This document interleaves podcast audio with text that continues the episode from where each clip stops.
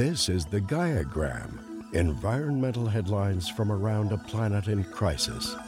UN Chief Antonio Guterres says climate breakdown has begun after the Northern Hemisphere saw its hottest summer on record. August was the third month in a row to set a global monthly heat record. According to the World Meteorological Organization, this year has been the hottest Northern Hemisphere summer ever measured.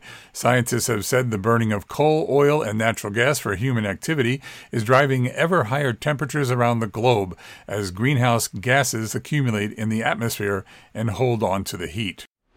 On Saturday afternoon, the National Weather Service announced that the temperature at Phoenix Sky Harbor International Airport reached 110 degrees Fahrenheit, making it the 54th day this year with temperatures of at least 110 degrees Fahrenheit.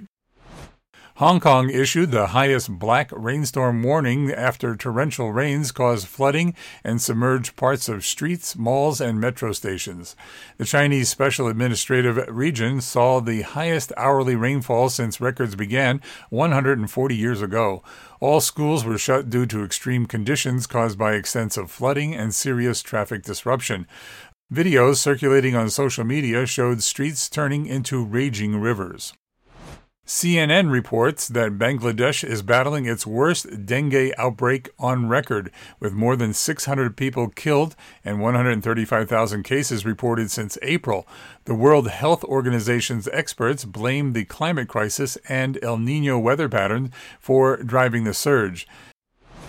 Alaska fishers fear another bleak season as crab populations dwindle in warming waters.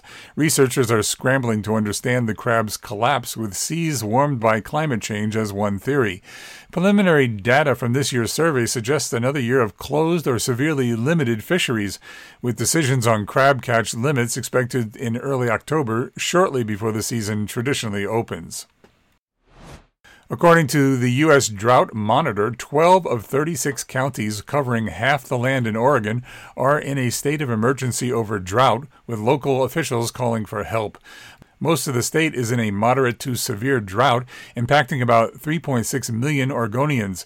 A lack of precipitation and declining water levels in streams and rivers affecting farming, ranching, and recreation are likely to lead to shorter growing seasons and wildfire risks. A U.S. government watchdog agency recently released a report exposing how former President Donald Trump's wall construction along the nation's border with Mexico negatively affected cultural and natural resources, as critics have long argued. The GAO document details how the border wall work caused severe erosion, disrupted natural water flows, damaged native plants while spreading invasive species, disturbed wildlife habitats and migration patterns, including for threatened and endangered species, and destroyed indigenous burial grounds and sacred sites. According to the United Nations, eight years after world leaders approved a landmark agreement in Paris to fight climate change, countries have made only limited progress in staving off the most dangerous effects of global warming. Since the 2015 Paris Agreement, the rise in global greenhouse gases has notably slowed.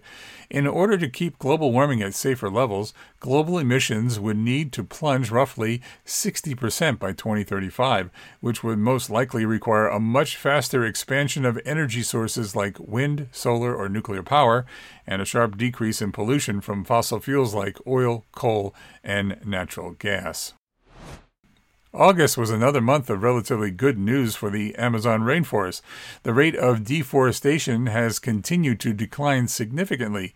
Brazil's environment minister announced a 66.1% decrease in Amazon deforestation compared to last August. So far this year, the rate of deforestation is 48% lower than in 2022 due to the Brazilian president's Lula da Silva's environmental policies. This was the Gaiagram environmental headlines from around a planet in crisis.